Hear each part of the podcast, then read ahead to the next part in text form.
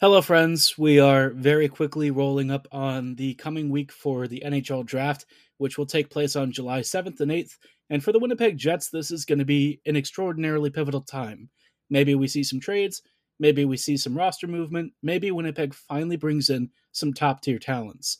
We're going to go through all of the discussions surrounding this draft and also talk about a trade that occurred earlier uh, on Wednesday that might set part of the market We'll talk about the impacts, uh, including how this might shape the Jets trades, all coming right up on tonight's episode of Locked On Winnipeg Jets. You're Locked On the Hockey Jets, your daily podcast on the Winnipeg Jets. Part of the Locked On Podcast Network. Your team every day.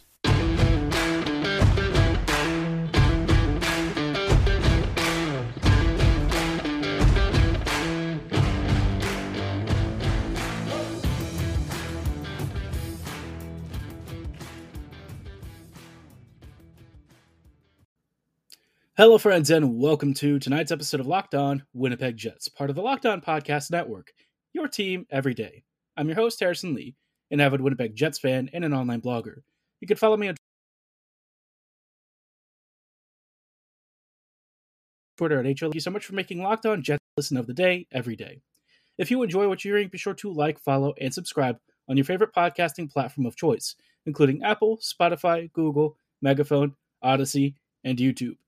Doing so is completely free of charge and ensures you never miss another episode. But most of all, we just really love and appreciate your support.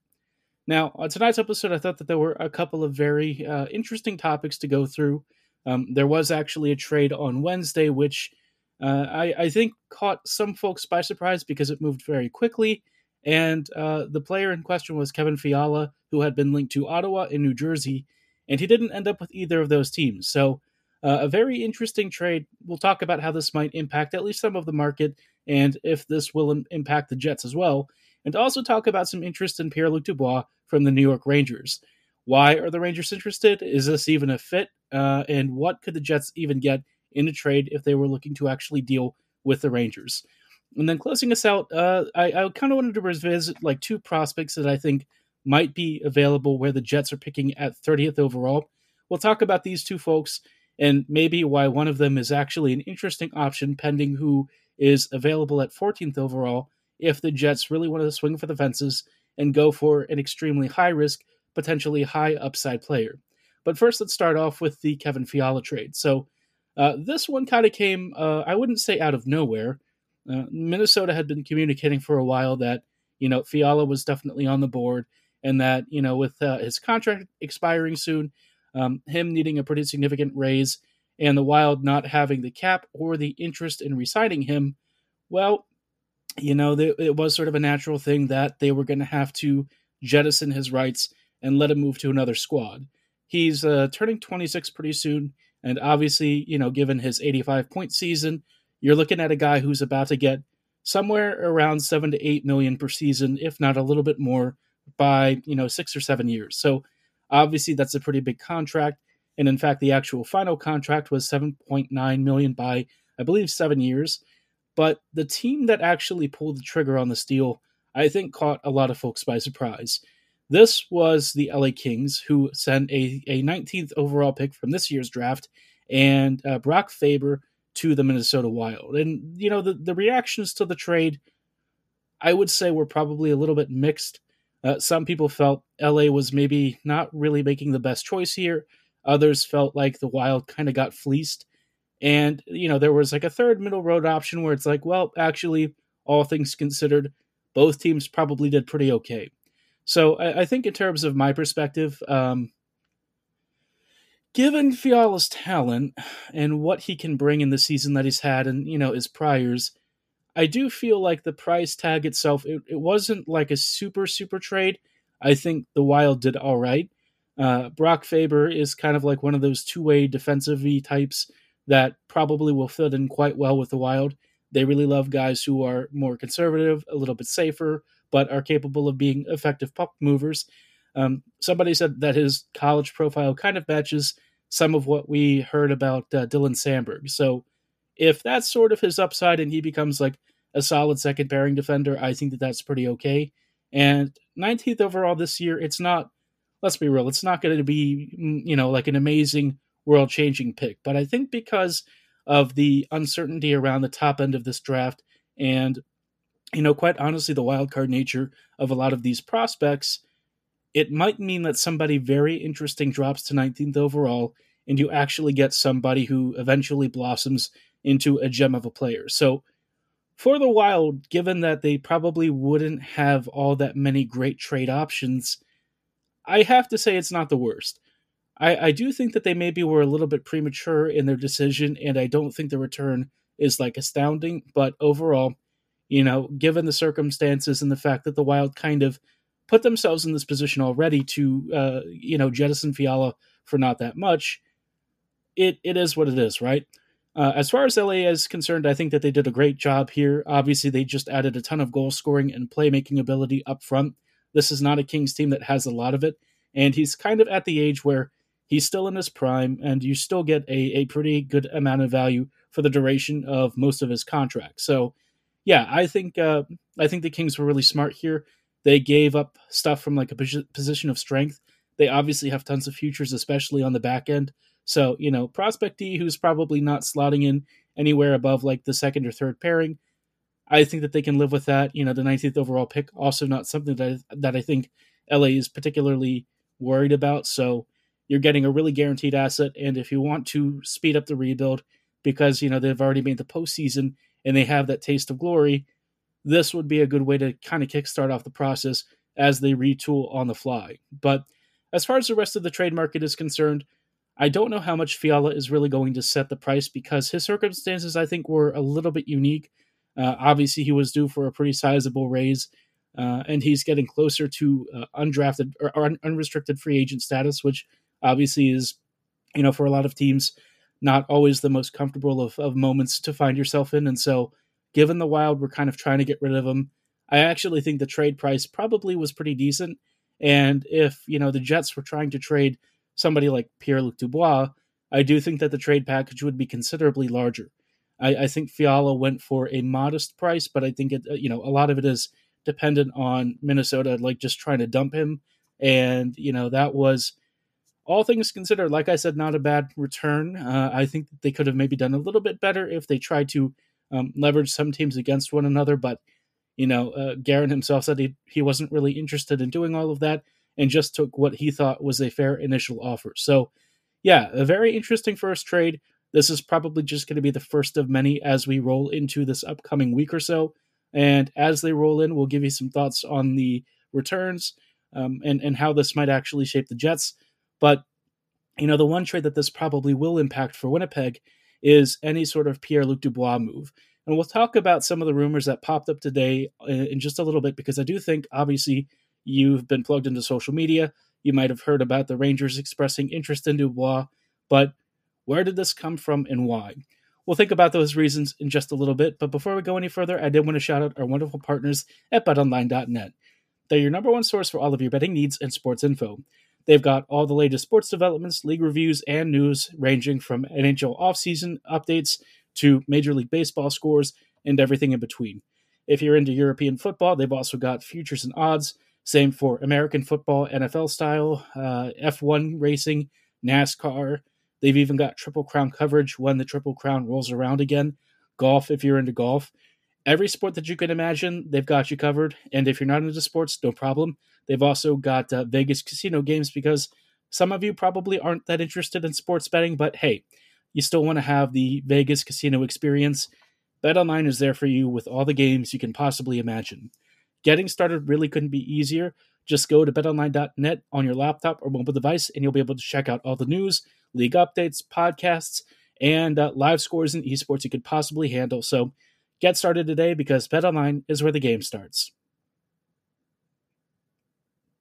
Hello, friends, and welcome to uh, tonight's episode of Locked On Winnipeg Jets. Thanks for tuning in for the first discussion talking about the Kevin Fiala trade, we do have some conversations to go through now about Pierre Luc Dubois because there were some updates about his status and a, a, team expressing interest in trading for him. Before we get to that, though, I don't want to shout out uh, eh, actually all of you. I just wanted to say again, thank you so much for you know making Locked On Jets your first listen of the day every day. while you're here, I did want to also mention that we do have upcoming draft coverage. I don't know right now if I'm going to be live next week uh, after the draft pick occurs. Ideally, I might be able to be, but uh, I don't know my schedule that far out yet. So um, we're going to treat it like I, I, don't quite have that planned out yet. So uh, again, you know, the, the NHL draft is right around the corner, and our team of local hosts and draft experts are breaking it down with insights and analysis for every first round pick. And guess what? The Jets are going to have two of them. So uh, you know, I'll, I'll, be on when I can, and probably we'll have something at least pre-recorded if we don't go live right after the picks. Um, you can subscribe to Locked on Winnipeg Jets on YouTube for all the latest breakdowns on the draft and much more. And if I can go live, 15 minutes after, you'll get some uh, live notifications as they I, as I go to YouTube and give you some really uh, live impressions of how the Jets have handled this, and you know, hopefully, you know, the the two prospects that they pick are going to be good ones. But in the meantime, you know, the Jets have some bigger issues to deal with. One of them is figuring out what to do with Pierre Luc Dubois, and it was reported today from a, a French uh, speaking outlet, RDS, up in Montreal. Obviously, this is a very big group, and they noted that uh, the New York Rangers are expressing interest in making a deal for Dubois.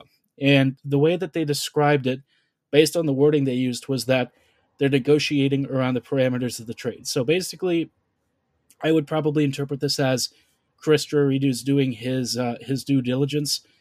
I think on the face of it, it's a good fit if you don't think about the cap.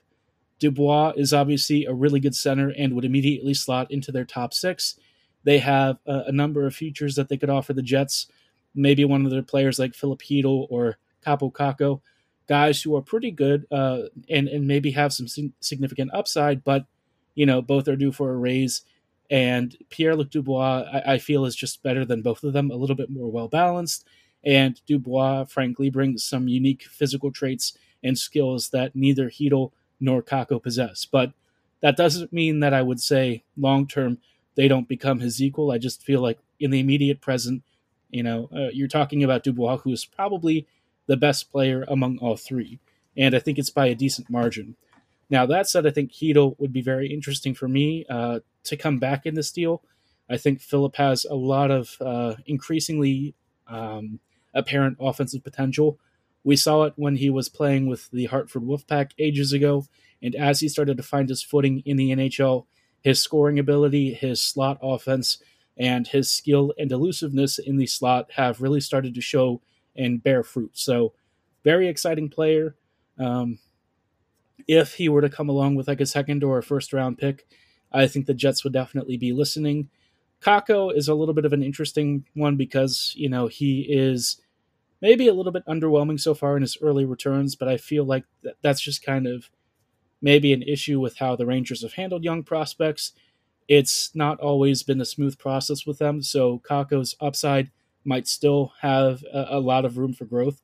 And if he comes to the Jets, I think he would probably have a pretty good uh, development track. I, I hope um, the Jets, I can't say are uh, that much better at handling young prospects, but maybe Winnipeg surprises me. We all know though that with like Finnish wingers, it's not always been the smoothest of transitions. So Dubois, I think you know there is a fit there in terms of like a return and stuff, but ultimately, I think this might be more of a ploy to try and push Montreal to bid up uh, for Dubois because I think the Habs are the only team right now that Dubois even really wants to go to.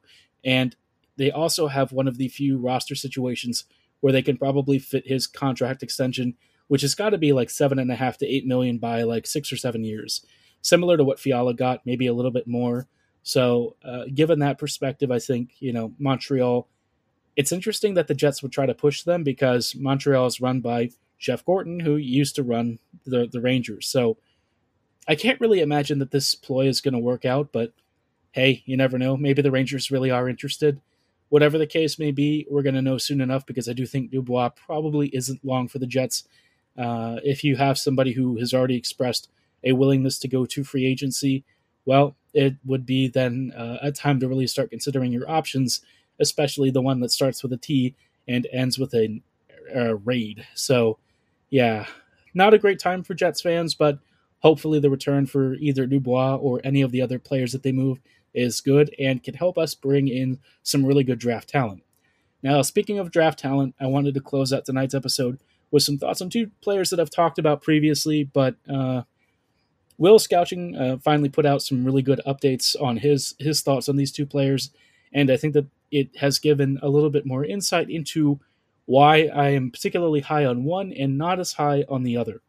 We'll talk about these two in just a little bit right after the break. Hello, friends, and welcome back to these closing thoughts on tonight's episode of Locked On Winnipeg Jets. I wanted to cap off this episode with some NHL prospect talk, in particular, two that I've addressed earlier, uh, just from earlier reports and some footage that I found. And now we have a more complete picture thanks to Scouching, who's done a really good job com- uh, composing a couple of YouTube videos. Highly recommend that you check out his Scouching reports.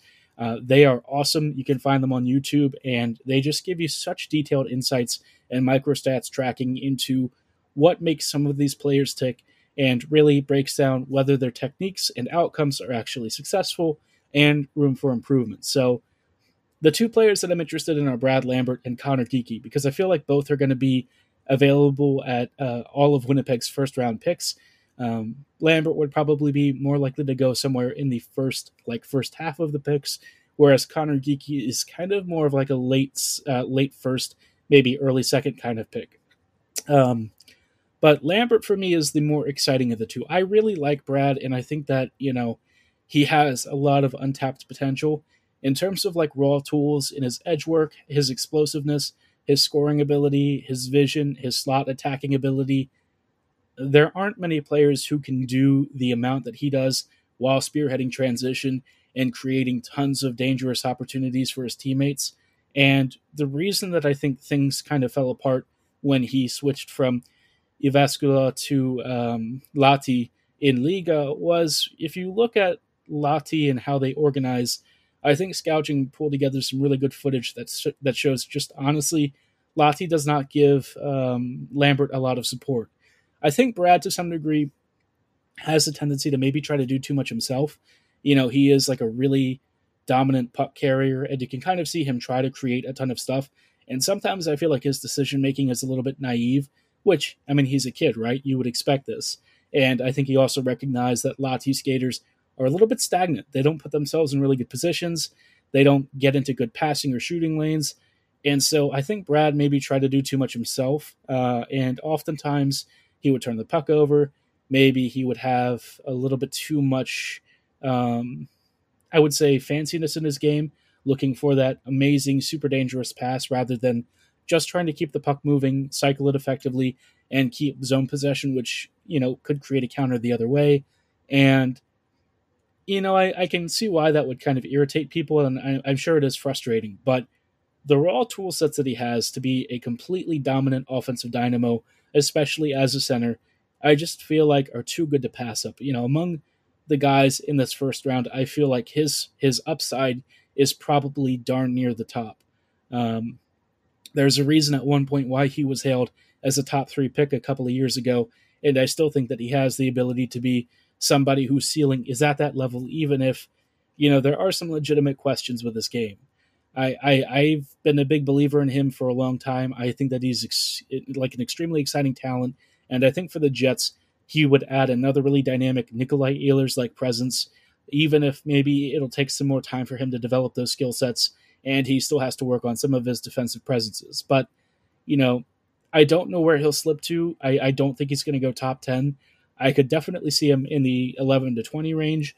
If he somehow gets to thirty, I'm like banging on my desk for the Jets to make the, the pick. I, I don't think they will, but he is somebody that if you have that 30th overall pick or something, like there's just no question. If he's on the board, you got to take him. I think that he presents one of the highest upside prospects, and I think the Jets would be crazy to let him go after that. Now, the other prospect is Conor Geekie, and I think Geekie, you know, that Winnipeg connection is definitely playing into the talk around him. I like Geekie in some ways. I think that his passing and vision are really good, and he's just a very uh, I would say a well rounded center, not somebody who I think has like crazy, crazy skill sets. You're not going to see him deking and dangling around people. He's very tall for one thing and very, I would say, not bulky, um, not clunky either. I just don't think that he's got like a lot of agility, and especially in tight spaces, I don't think you'll see him uh, really deftly carving through defenders. I think his game is more predicated on just trying to be a controlling presence, like a big quarterback, somebody who you know tries to settle a touch, tries to keep the puck moving cleanly, isn't really looking for the craziest, craziest opportunities, but because of him getting so many touches and just sort of, you know, cleanly playing passes out to, to his line mates, he actually creates a lot of dangerous chances. And because of his size, he can be difficult to get off the puck. And so, while I don't think that he's particularly fast or, again, really crazy, he kind of has like a more direct north south style of game. I still think that with time and development, he could blossom into a really interesting middle six center. The problem is, is that's probably what he tops out as. I think the high end elite mobility and skill that would kind of put him in an echelon above that, I just don't think those are things you can really coach. Um, I do think that his decision making is fine enough, but like his defensive reads, you know, how he tries to position himself in the neutral zone and along the the defensive blue line, it, it's not always the best. And because of his size and occasional, I would say awkwardness in handling the puck and and you know creating transition breakouts. I don't know if he's the kind of guy that I would really be super excited about as high as 14th overall.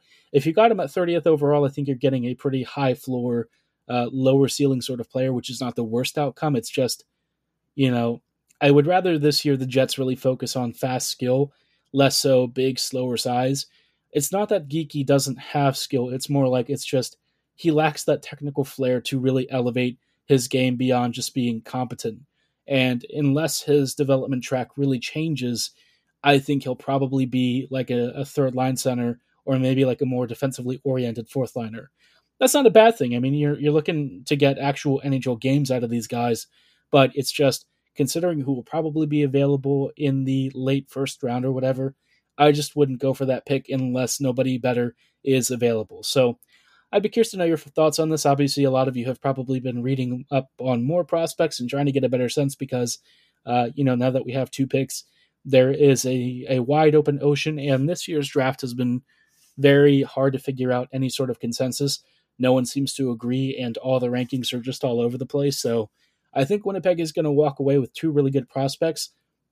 I think the biggest question is just how talented and how uh, much of a project are they going to be for Winnipeg to develop, and can the Jets actually turn them into productive players? But again, let me know your thoughts on these guys or other prospects that you're interested in, or if you want me to spotlight anyone and do some more digging, I'd be happy to do that. Comment at HL Living Loco and LO underscore Winnipeg Jets on Twitter. And in the YouTube comments below, let me know what prospects you would be interested in hearing about, and I will do my due diligence as best as I can and give you some insights into whoever you're interested in. But for tonight's episode, that is going to be all the time that we have.